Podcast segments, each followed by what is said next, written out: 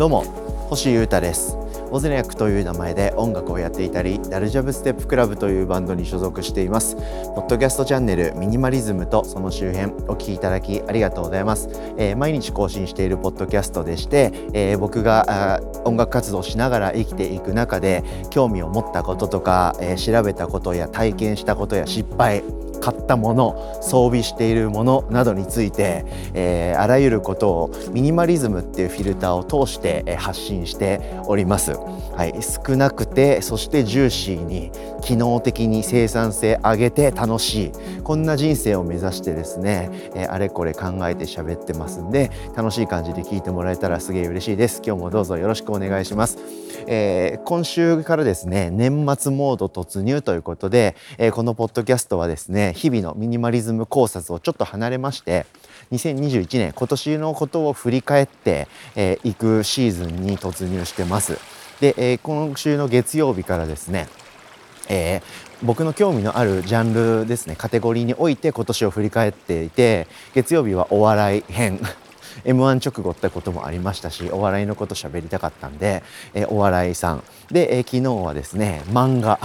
のことを今年がっつり振り返りまして、えー、皆さんにおすすめのお笑いや漫画を紹介しました。そして今日もですね2021年振り返るシリーズということで、えー、本のこと活字っすね。読書編ということでいきたいと思います。星優太的2021年ベストシリーズ。読書編ということで、えー、今日は本の話をしたいなと思っています。皆さん本読んでます？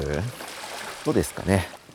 面白い本とかいろんな学びや気づきをくれる本いろんな知識や知らなかったことを教えてくれる本って本当永遠にありすぎて僕はもう課題図書課題図書っていうのかな？読みたいけどまだたどり着けてない本がやばいぐらいあるんですよね。なのでずっと本読みたいんですけどちょっと2021年はですね、えー、春夏くらいで割と生活がガタガタっと変わる瞬間がいっぱいあったり夏に機材の衝撃があってミュージシャンとしてまたふんどしを締め直すことがあったりいろいろドタバタしたんで意外と今年本読めなかったんですよね。はい、それもあってですねえー、ちょっと悔しい年だったんですけれども、はい、それにしてもまあまあ結構何十冊かは本読んだと思いますんで、はい、その中からですね特に心に残っている印象深い、え、本をですね皆様にも紹介しようと思っておりますので是非お付き合いよろしくお願いします。僕はですね、え小説あんま読まないんですよね。はい、それよりあの現実の話の方が結構好きだったりして、えー、特にですね実用書っていうの、はい、が好きです。自己啓発本とかそういうのはそんな好きじゃないんですけど自己啓発本ってフィクションなんで、はい、なんつうか世の中で起こっていることの話というかそういうのが好きですね。あとはその人にフォーカスを当てている本とかが好きだったりします。なので、えー、どうだろう。そういう本を読んでる友達とか知り合いって周りにあんまりいないんで、えー、僕自分が読んでる系統の本の話をですねできる人って周りにいないんですよね。なんで結構寂しいことなんですけど、まあ、本ってマジ半端ない装置だなと思っていて、えー、年々好きになってるし年々読むようになってるんで、えー、皆さんもですね読んでる方がいたら本の話したいですしあんまり活字読まないんですよねと。教育系の YouTuber とか動画でとかブログでささっと情報を取り入れるぐらいだよねという方はですね、えー、せっかくなんでその読書をするきっかけとかになるような話が僕からできていたら嬉しいなと思います。あの文章ですね本からしかあのと、うん、入手できない情報や発見や感覚って完全にあるので是非皆様あの読みたい興味の持ったところからでいいと思いますんで本は読むといいと思いますよ。散歩をするとかえー、8時間しっかり眠るとかそういうことあと野菜をたくさん摂るとかあるじゃないですか適度に運動するとかっていう、はい、健やかに暮らせていくための誰にとっても間違いないキーワードってありますよね。多分読書もですねそのうちの一つになると思います。きっと、はい、読んだ本本でから仕入れた情報というかそこで知った体験って、え自分の人生を確実に前に突き動かしてくれると僕は思っているんで本は大好きです。ということでごめんなさいね。ちょっと本に本そのものの話をしちゃいましたけど。そういう気持ちでですね、えー、読書と向き合っている僕が、えー、今年結構いっぱい読んだ本の中から特にこれっていうのを紹介します。はい。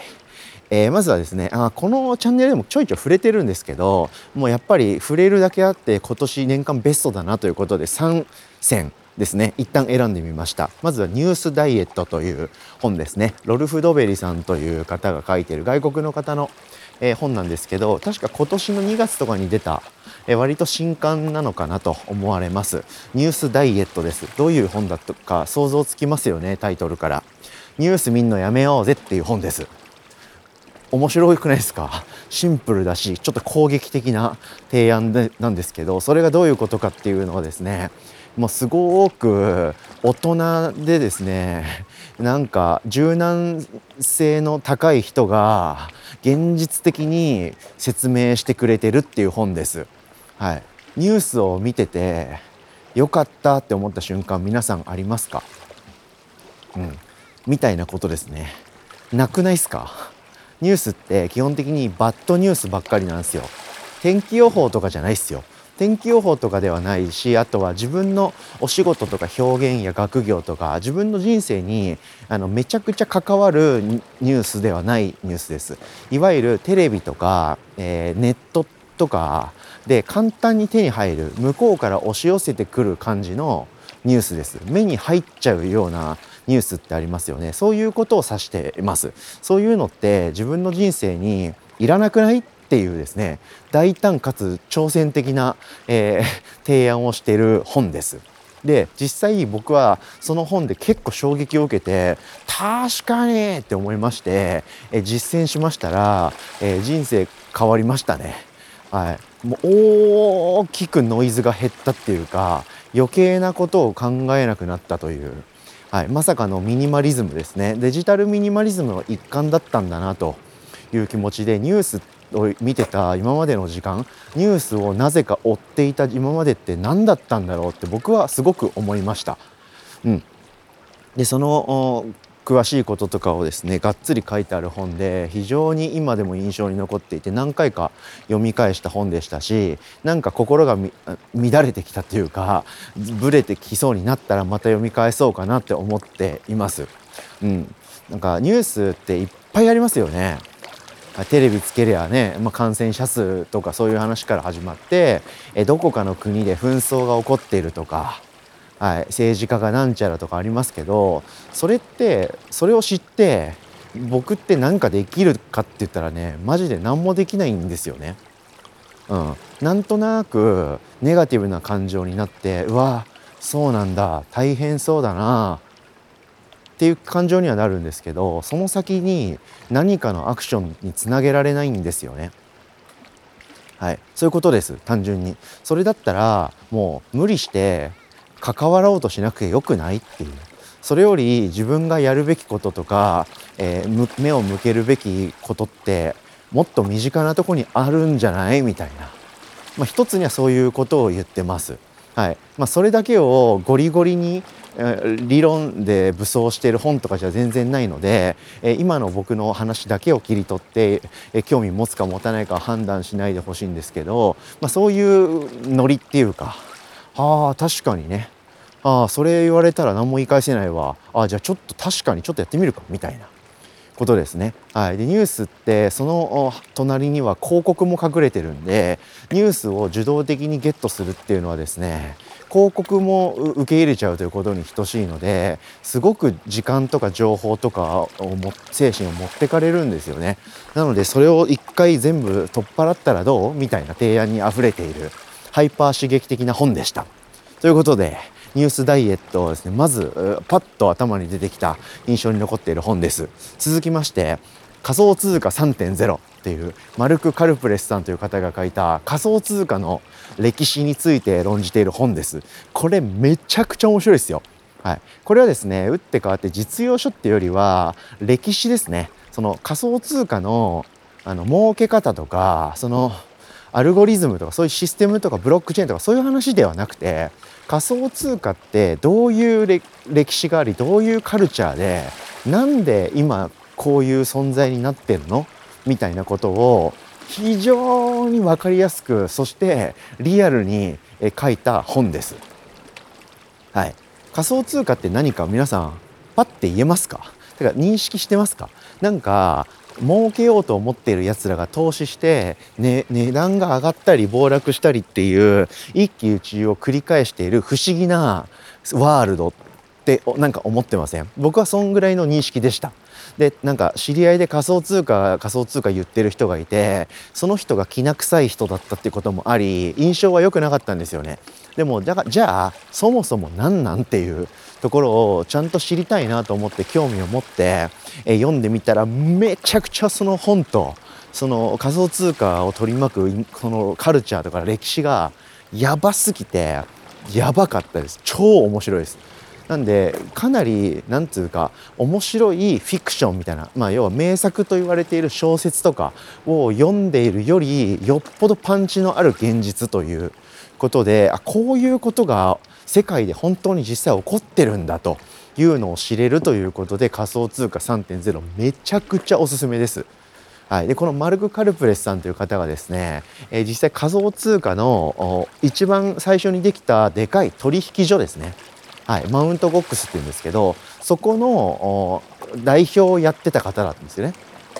はい、なんですけどちょっといろいろあるんですけど誤認逮捕みたいなのをされちゃうんですよ。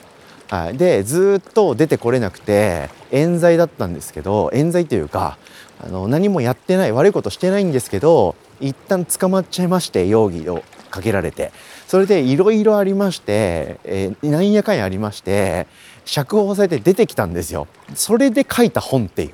でそれでなんでそのマルク・カルプレスさんがそういうふうに身動きが取れない何年間があったのかとかそういうところにも触れたりしているのですよね。でかつそのマウントボックスっていう取引所って日本にあるんですよ。はい、でなんでその外国人の方がやってる会社が日本にあんのとかそういうこともですねいろいろ面白いですよ。いろいろ面白い。もうすごいです。何回でも読みたいと。そして多分映画とかになるんじゃないかな今後。というぐらいですね。すごい本だったんでこれはもうパッとニュースダイエットと同じぐらいパッと僕は出てきました。ということでこれもすげえ暑苦しく話しちゃってすいませんね。朝っぱらから。ですがちょっとこれ伝えたい。2021年全力で振り返りたいんで仮想通貨3.0これめちゃくちゃおすすめなんで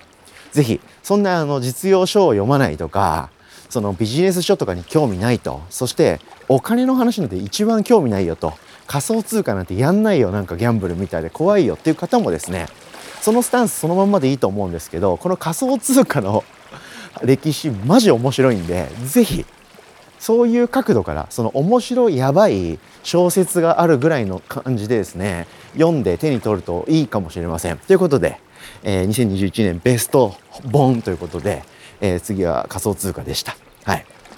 えー、そしてですね、えー、最後ですね、え宇宙創生というですね、本です。サイモン・シンというですね、まあ、難しい話をめちゃくちゃ簡単に分かりやすく伝える神みたいなあ作家さんがいるんですけどその方のシリーズでですね、えー、宇宙創生はいこれも上げさせていただきますはいなんだよ星はとすげえ小難しい話ばっかすんじゃねえよとニュース見んのやめろ？そして仮想通貨？そして宇宙の話？こいつのスケール何なんだと？お思いの方もですね全然大丈夫です。気にしないでください。はい、僕そういうあの深くその学問に精通しているとかではなくてですねあくまでも対極的にその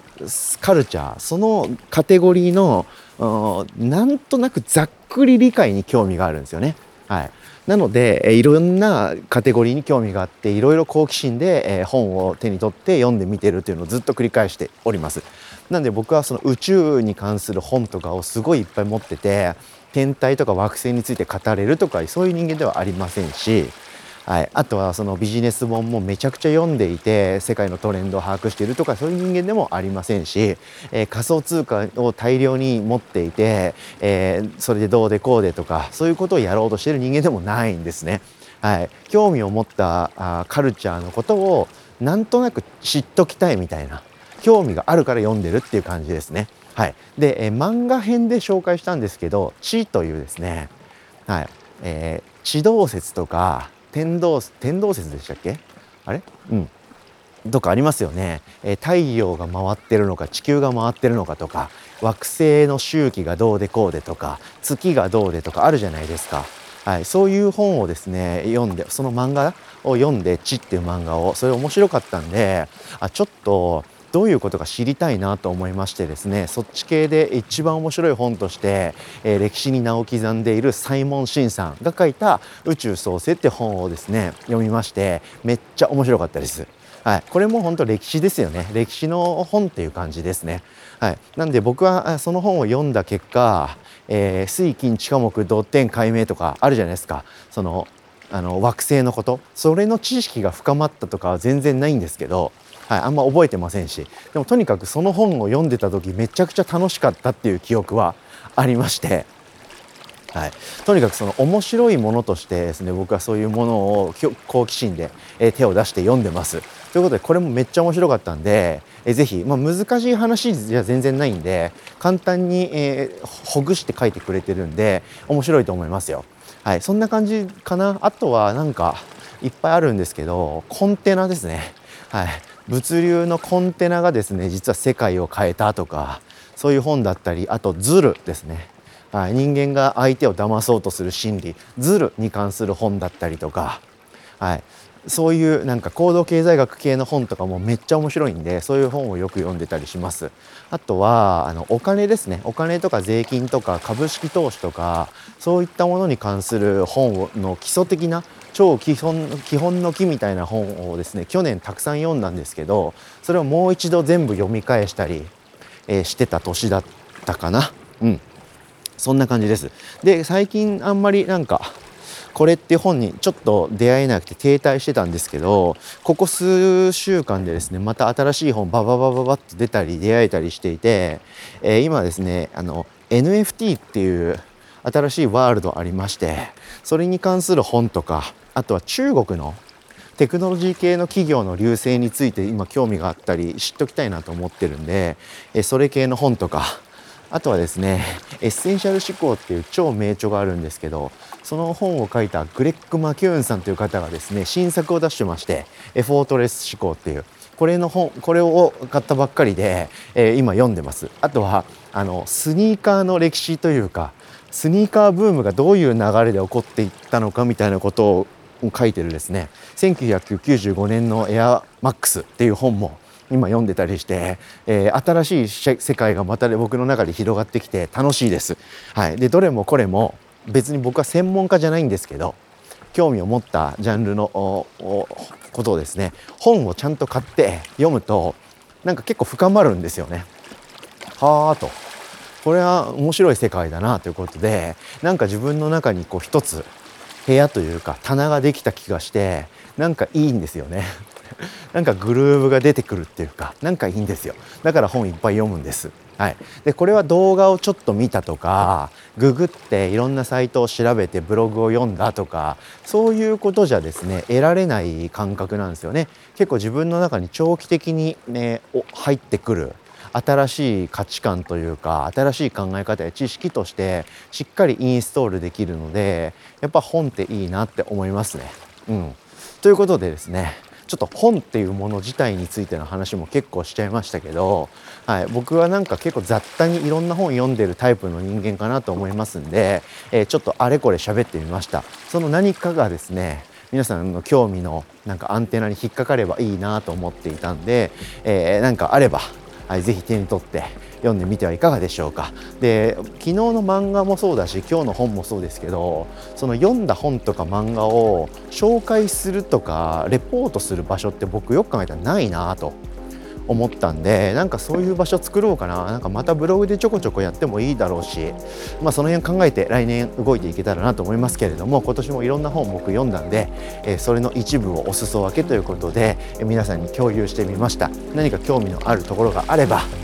手に取って読んでみるといいかもしれないですね。ということでお聴きいただきありがとうございました。2021年ベストシリーズはまだまだ続きますので引き続き楽しんでもらえたら嬉しいですということでミニマリズムとその周辺星優太がお届けしましたそれでは今日も皆様元気にいってらっしゃいバイバーイ